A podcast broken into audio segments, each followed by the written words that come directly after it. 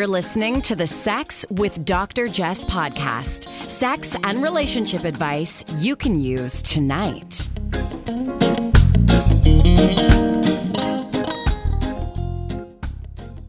Hey, hey, your friendly neighborhood sexologist here, Jessica O'Reilly, getting ready to talk about dating, self worth, self esteem, body image, and how to feel better about yourself, whether you are single, dating, partnered, or somewhere in between. First, I want to give a big shout out to Desire Resorts. They have clothing optional couples experiences in Mexico and in Europe, and Brandon and I will be joining them on their Mediterranean cruise this September and the Desire Red Carpet cruise in May 2020. I am not going to complain about that. Joining me today to discuss dating in the age of social media, in the age of left and sometimes right swipes, and the age of filters and heavy editing on just about everything is Dr. Donna Oriowo, a sex and relationship educator and therapist and an international speaker located in the Washington, D.C. metro area. Thanks for being here. Thank you for having me. Now, you are a therapist. Why do clients come to you primarily? Oh, there's so many reasons, but the main one um, is that I actually see a lot of single people and they're concerned about how they've been in these sort of repeat relationships again and again, worried about um, having a little bit of anxiety, maybe some depression around what it's like to date and what it's like to date now and what it's like to date in their individual bodies.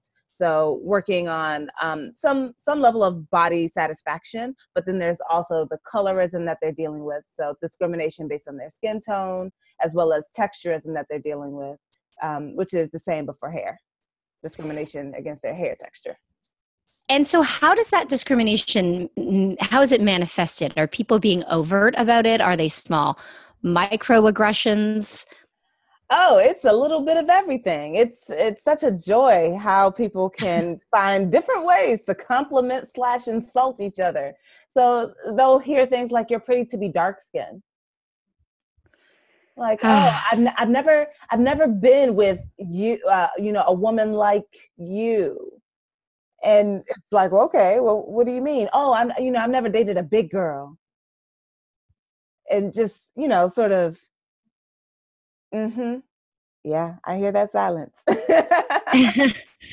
and when people say things like this are they looking for a cookie are they saying well you know i'm here and i'm doing a good thing yeah, it's almost like they think they're charity dating. Oh, like, dear. oh, I'm doing you a favor by being seen out in public with you. And I'm just like, this is ridiculous. Uh, the toll that this must take on your self-esteem mm-hmm. must be so significant. How how do you work through that? So those aren't even what I was thinking of with regard to microaggressions. I was uh, that's quite blatant. Um, how do you work through that? the the fear because we all face a fear of rejection when we go on a date mm-hmm. but that fear is intensified when you're hearing that kind of nasty communication honestly it takes a lot of undoing in the therapy room and it takes that undoing because they've taken it in as sometimes people take it in as the gospel truth so oh, I am lucky to be in this relationship. Um, this person is nice to me. You know, we, we talk about like nice guy syndrome, except for across, of course, across sexes. Like, oh, well, they're nice. They don't beat me. They don't they don't hit me they don't cuss me out so they are a nice person. I'm with the nice one. But the nice one is giving you backhanded compliments and they're hurting your feelings and they gaslight you. And I'm just like, no, this is not exactly what we want in a in the context of a relationship. So the undoing part is helping them to sort of unravel those messages that they were getting within the context of the relationship, while at the same time reminding them that they are dope and they are wonderful and that they are great and that someone that is dating them as though it is a favor is not is probably not the person for them. Because people are not collectors items and no. And and so if you have perhaps lowered your standards because it sounds like that's what they're doing to address these messages that devalue yourself on every day we see it in, in in media communications. We don't just see it in the dating sphere. How do you not just overcome that but how do you sift through potential dates to find someone who's going to honor you who's going to see you as as the dope person you are i think that first you have to notice it in yourself. Okay. And i say that because oftentimes we lower our standards because we feel some type of way. We don't feel that we're worth someone that treats us that treats us well that treats us like we're worthy that treats us like we're gorgeous that treats us like we are the shit. And so we sort of downplay all those things and we get into a space where you can be desperate to be in a relationship because mm-hmm. society has told us that if you're not, something is wrong with you. So now you're willing to accept anybody that comes your way instead of keeping your standards high because we're worried about being alone. We're, we're worried about what it says that we're alone and that somehow we lost value in the eyes of the people that are around us. So friends, family, and society at large that well you're not with anybody so you have time to do this extra thing at work or i don't know what you're complaining about or i mean i mean there's so many things that sort of devalue you in the process that it just makes the whole thing dif- more difficult. So if you don't know that you are awesome and it's going to be difficult for you to be in a relationship with someone where they also treat you like you're awesome and for you to accept it you, you bring something up that's very interesting, and that's about workplace treatment of single folk versus coupled folk. And we see this with parenting. Uh, if you don't have a child, you may be expected to stay later to do more. And if, if you have a child, you have the excuse for leave, not the excuse, you have a, a reason to leave earlier. And I haven't thought about it um, from a coupled versus single perspective, probably because I've had couple privilege pretty much my whole adult life. I've been in this very long term relationship. And so is this something that that falls upon single people where the onus of responsibility becomes heavier because they're not expected to need to go home or they're they're expected to work harder because they're single? Is this something you observe? I can tell you that that has been my personal experience as well as something that has been spoken about by very many of my clients. So this this idea that well you're single and you don't have kids, I don't understand why you can't do XYZ. Except it's not even just workplaces that will say it. It's family that will say it. Oh, well can you can you pick this up? Can you go here? Can you do this? Well, it's not like you got anybody. Where you going? That, that type of thing. I'm just like, wow way to devalue my whole life down to having a partner and or kids and saying that my life lacks as much significance as yours because I don't have someone special at home to go to. I am the special someone I want to meet at my house. Oh my goodness, I would love a night alone at my own house. I am a special person. Let me tell you how much I like my own company. So, you know, most of these people that you are seeing, I presume they're dating online. And I often hear online daters lament the notion that dating is now so superficial because you're just looking at photos very quickly. And so I, would like to get your perspective on that. Is online dating superficial or does it depend on what site or app you're using? I think it depends on the person doing the dating, who's looking because I feel like the dating apps, they really can turn it into almost like car shopping, where you're looking at the make, the model, the body, the color, and you haven't even taken the time to look at the specs, what, what they have, what they also have to offer within the context of a relationship. So it's like, ah, I don't like this. I don't like the body on this one. Swipe. Oh, I don't like this on that one. So it, it turns into how many traits can I like I have an idea of what beauty looks like in my head. How many, how close can I get to that ideal in my mind beauty without having to look at the rest first? Like, I just want to make sure they look good first. Right. And if so if online dating gets boiled down to physical appearance, whom does this advantage and whom does this disadvantage? Because there are some people who are going to fall into the cultural standards of beauty mm. more than others. Yep. So, generally speaking, Asian men and Black women are considered to be the least desirable in online dating situations. Asian men have been asexualized, and Black women are seen as, you know, nobody wants to date a Black woman unless she looks a certain way. If you can't have a question of, well, what are you? Then nobody is really checking for black women that way. They say they're difficult to deal with, that that oh, we're not as we're not as beautiful as other women. And that's generally because we're going by a Eurocentric standard of beauty, where we're talking blonde hair, blue eyes, white skin, thin and able bodied. So you you really start to like cut people out when we're going by that sort of um, when we're going by that model and hoping that everybody would fit in it.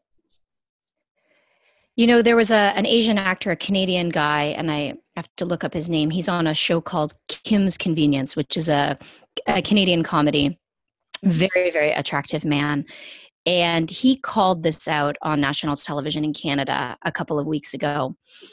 And he was in front of a live studio audience and they were talking about sexual stereotypes and he says let's talk about asian male sexuality or something along those lines and the whole audience burst out laughing and he called them out and said that you know that wasn't a punchline the fact that you are laughing speaks to the fact that we have been desexualized that we have been painted as asexual as eunuchs there are all these negative mm stereotypes. And I thought that that was going to go more viral around the world. And I, I mean, he's a very, very attractive man. um, but because he's Asian, he is seen as attractive for an Asian. And I'll tell you, so I'm a, I'm I'm Chinese mixed, and mm-hmm. growing up, I looked a lot more Chinese. I and over the years, you know, your face just changes, and now you know people just can't tell what I am. But I remember people telling me that I was pretty for a Chinese girl. And and so it certainly stuck with me that I, I was pretty, but I couldn't be as pretty as my white friends. And oh, we are in this boat together. I was pretty for an African, pretty for a dark skinned girl. Right. And the, the pressure to change the way you look. I think about, I had a student who um, I remember had uh, eyelid surgery. She was, I, think she was Chinese. Uh, she had eyelid surgery because she needed to have bigger eyelids. And there are things that we do every single day to conform to more Eurocentric standards of beauty. And so I guess the question is how do we overcome that? Not only how do we feel more beautiful in our own skin which it sounds like you that's this is a lot of what you do in therapy mm-hmm. but how do we deal with if you're dating how do you deal with with people rejecting you without even taking a look at you? Honestly i would say the main thing is to remember that that person is not for you. Anybody that's going to reject you before they actually get to know you is probably not the person you were seeking in the first place. And you certainly don't want to spend all your time trying to grab their attention so that they can see you as worthy because then you're always going to have to be trying to prove yourself as worthy in their eyes. No one has time for that. This is that moment where you stop and you consider how is it how do you want to live your life? What does that look like? What are the traits that you have in yourself that you know makes you everything? And when you go out with people listening to them because they're going to some people will show their complete ass when when you go out on a date with them. That's when they will tell you about their preferences. That's when they'll tell you a little bit about that dating history. And sometimes you'll recognize that you are an international bedpost. Like that you are just another person that they're adding to a notch because they're they're trying to date everybody from every nation and so that they can say they don't discriminate or something of that nature or make themselves feel better. And i'm saying that you got to know yourself. And when you do go out you've got to listen. You got to be present. And you've got to say no when you know that whatever they're about to serve you is not love whatever you know that what they're going to give to you is is nowhere near what you want. So I say always start with knowing what you want. What do you want out of a relationship? Why do you want it? How does it serve you? And how do you also live up to it? Because can't lie, some people have this beautiful shopping list, a hundred items deep, and they only have two of it themselves. No, no, no. Make sure that you also live up to this list that you have and then know yourself. I mean honestly I, I can't stress that enough. Knowing yourself to me is one of the best ways to go about it because when you know yourself you accept yourself and you love yourself other people they either have no choice but to do the same or to get out of your face. You, you said so much there that I want to follow up on. You you mentioned a number of questions that you need to consider first and then ensure that you bring it to the table too. You said what do you want out of a relationship? Can you can you repeat a couple of those for me again? Um, the what do you want out of a relationship? Why do you want it? Yes. How does it serve you? And how do you live up to it?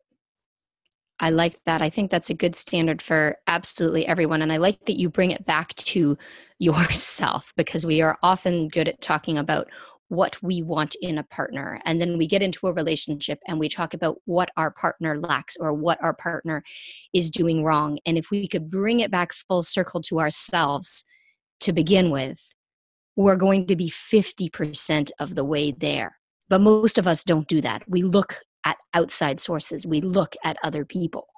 Yeah, and we have this notion that this relationship that we need is going to complete us. It should be a relationship you want, and you are already a complete person. Both people should be bringing their all to the relationship. 50 50 will get you in trouble. Right, because then you're only one person. Exactly. like, do you remember the Seinfeld where George and Jerry had to date uh, one woman together? I don't know if that's before your time. you know, I, can't say that I've ever really watched Seinfeld. I've only oh seen like goodness. a few episodes. Every day a Seinfeld uh, reference comes up for me, and I think about the next generation not knowing the Seinfeld references because every day something comes up because it was really a show about nothing, but a show about every day. exactly, a show about everyday life. Now, you brought up a an important word, which is preferences, and I recently wrote a piece for Post City Magazines, which is a, a Toronto based circular here, uh, about racism in dating in Toronto. And up here in Canada, we love to pretend, okay, folks love to pretend that we are post racial. Oh, gosh. Right. And they say things like, I don't care. I date black, white, Asian, blue, purple. And here's the thing. Where are these blue and purple people that they're dating? Exactly. I'm tired of hearing it. Ex- like, and okay. to throw to throw the rest of us in with these blue and purple people, unless you're dating Barney. Uh, I mean, who is a dinosaur? So I'm just like, now you're talking about interspecies dating, right? Right. unless it's a furry, unless you're into the furries, which which is kind of cool. Yeah. So there there are people who kind of, as you said, are collecting notches, uh, dating people of color as badges of honor. And I, I, got into a little thing on Facebook with somebody the other day because they were claiming they couldn't be racist because they had had partners from various backgrounds oh, in the past. Cute. Right. Oh, and you know, it's it's you know, we need to remind ourselves that we all every single one of us carries these biases and we need to work against them. We are swimming upstream against them. And so, how, how do we even begin to dismantle this? Because I'll tell you, I don't want to be fetishized. I think if I was dating uh, and it was a white person and he kept talking about how he had all these Asian partners, it it would be a, a massive red flag to me as someone who oh, hasn't been on a date in 18 years. Definitely. I'm like, I love what you just said. For me, preferences is just a cute way to say biases. It mm-hmm. seems a little bit more acceptable.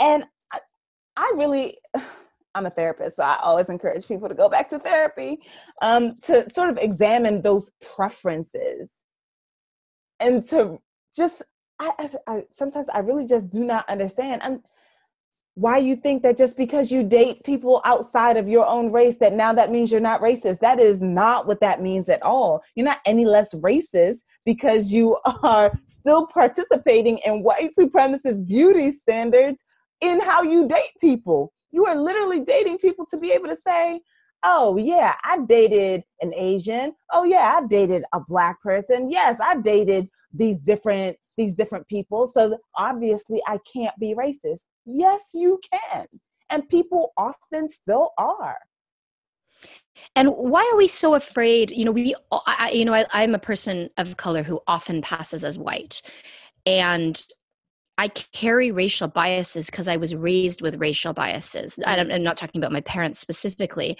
although that's a part of it too. And because I live in a world in which racial bias shows up in everything we do. Um, how how can we get people to just acknowledge that we carry racial bias? Because we can't overcome racism unless we call it what it is. Oh nobody wants to call it what it is because it makes people uncomfortable.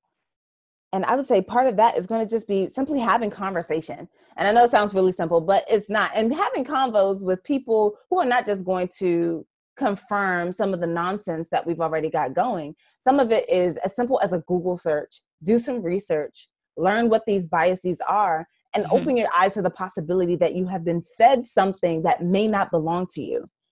That's probably the, one of the most difficult parts of reminding people that everyone wants to believe that every thought that they have is original and their own without recognizing all the all the factors that have influenced them so I, I try to get people to come outside of race for a moment and just think about what did your parents say about reading versus how you feel about reading versus how now you talk to others about reading. That's influence.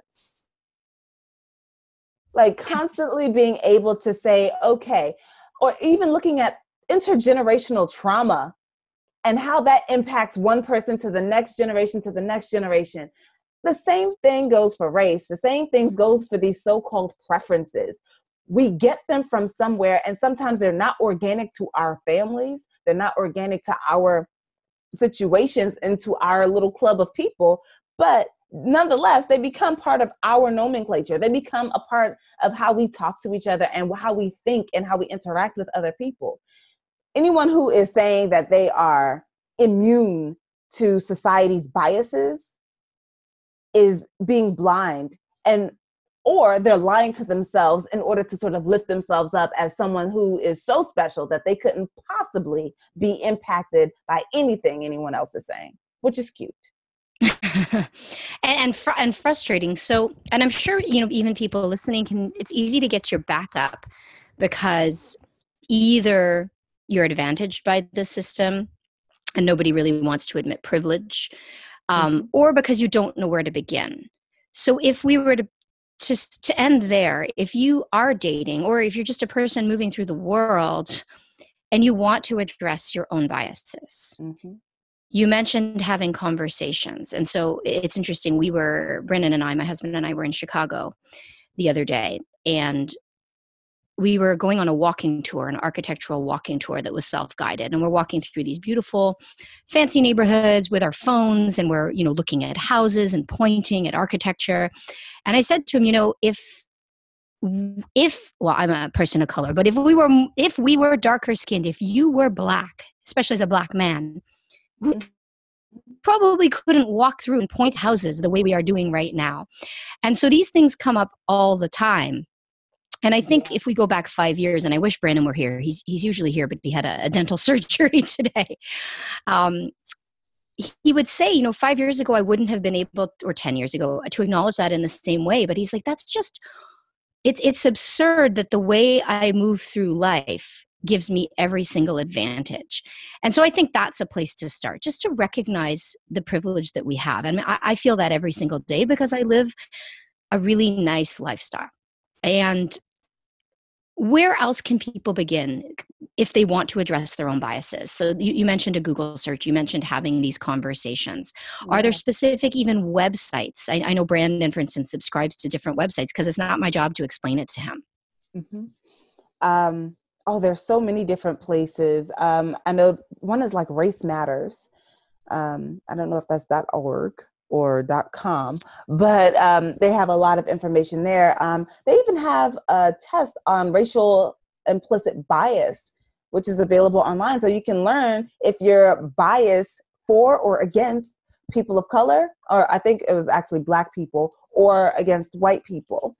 Um, so I, have been on that website. I, I am constantly trying to make sure that I'm taking in information from some very many of my friends who are constantly talking about racial implications, body implications, colorism, texturism, everything within the context of sex and sexuality, and trying to get myself to a space where I'm able to think about things outside of the small bubble that may be my own. So one of those places, of course, is you know get on the internet but then for me, I said I'm a therapist, and I always tell people go get some therapy. I truly do believe in it because it can help you to address so much within yourself, and it helps you to sort of open your eyes to how you see the world around you. As, but as, as long as you don't have a therapist that's just going to confirm that you don't have privilege and all that jazz, then it'll be even more helpful for you to open your eyes and go out and really see the world as it is and how others can see it. And and one last question for people who are going to say, well, what if I'm just not attracted to a person, an individual? And of course, there are going to be individuals you're not attracted to. When we look at uh, appearance, how much should your appearance matter in dating? How much does it matter? I think that right now it probably matters a little bit more than it should. Now, and I think it also depends on the person it should matter at least a little because I mean, obviously we want sexual attraction and all that, but you don't want to just find yourself being just friends. But at the same time, I think right now we're putting a lot more weight on how someone looks and not enough weight on what else they bring to the table besides their looks because over time looks will fade and you can't eat your beauty. So, what else is there that this person is offering you other than just their looks because what that means to me is if you all you're looking at is looks at some point you're going to have to change out that person because at some point they're going to stop being so beautiful to you which means that now you're going to be right back on the dating market. You're going to be right back out there on the dating scene with so if something happens to them do you stop liking them? Do you stop loving them? And is that the type of life you want to live Right. And if you only like the beginnings of things when they are attractive, you will always be dating. You won't you won't commit for the long term. And if you don't want to commit for the long term, that's your that's prerogative. But I, I do think it's important to note that sexual attraction can be cultivated over time. It's not always attraction or chemistry at first sight. And I know there are people that will disagree with me on that, but I, I see it in the couples that I work with who have been together for 30, 40 years, people who are much older than me who have insights that I cannot possibly gain on my own at my age. So, yeah, I appreciate You got to change that visual diet. If you're constantly seeing the same things, um, and this is funny because uh, it came from Sonalee Rashatwar. I love her. Um, but she talks about changing the vis- visual diet that you've got to expand what you're looking at. If you are constantly looking at the same sort of person in your social media, you know, uh, like whatever that is, you're going to be biased toward that and think that that is the only beauty. So if you don't match it, you're going to hurt your own feelings. But beyond that, it means that now you expect other people around you to look like that, to be like that, to act like that. So you got to expand that visual diet so that you're taking in a little bit more because the more you see it, the more you're going to see what's attractive in it.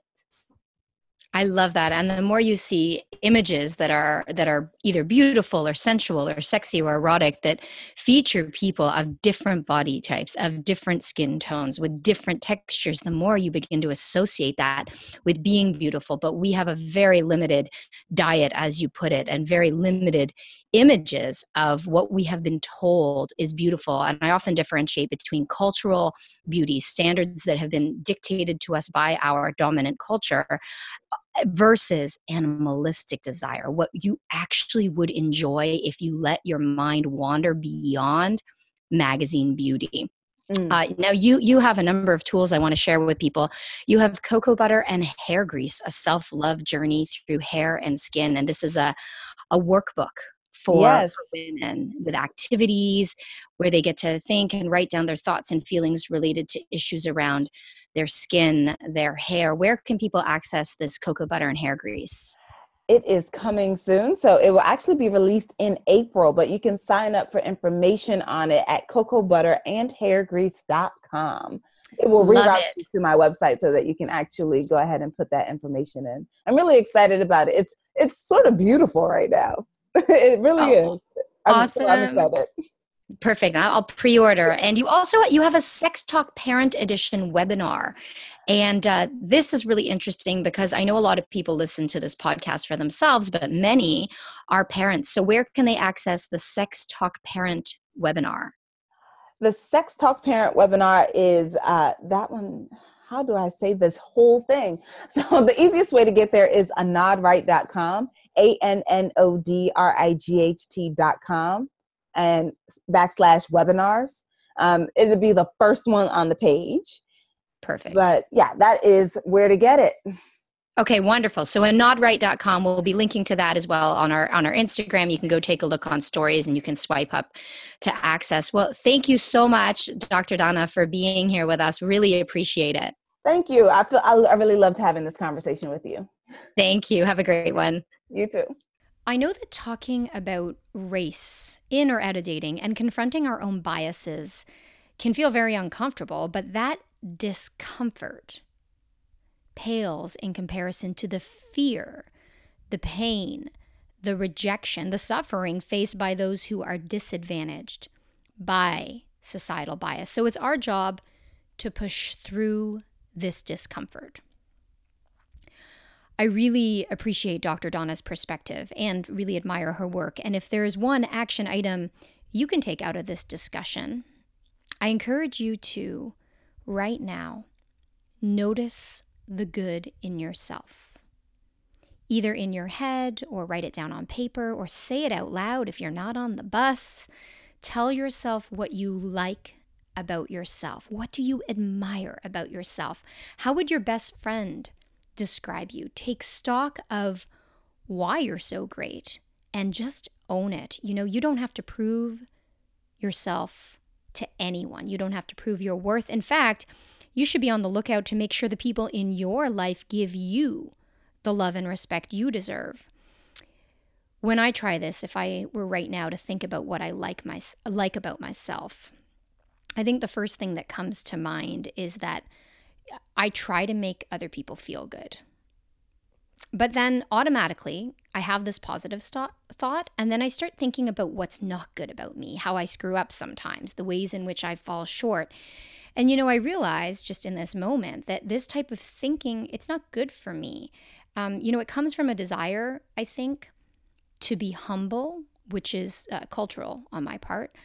But I shouldn't have to offset every positive thought with a critical one. I, I should learn to kind of marinate in the self liking and in noticing the good in myself, as Dr. Donna recommended.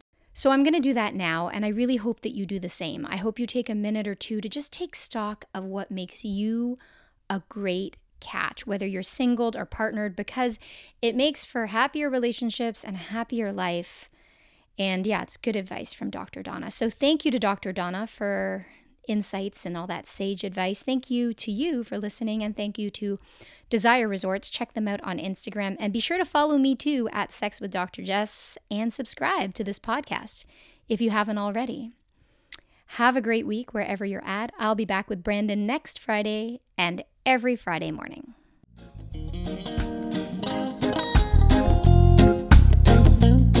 You're listening to the Sex with Dr. Jess podcast. Improve your sex life, improve your life.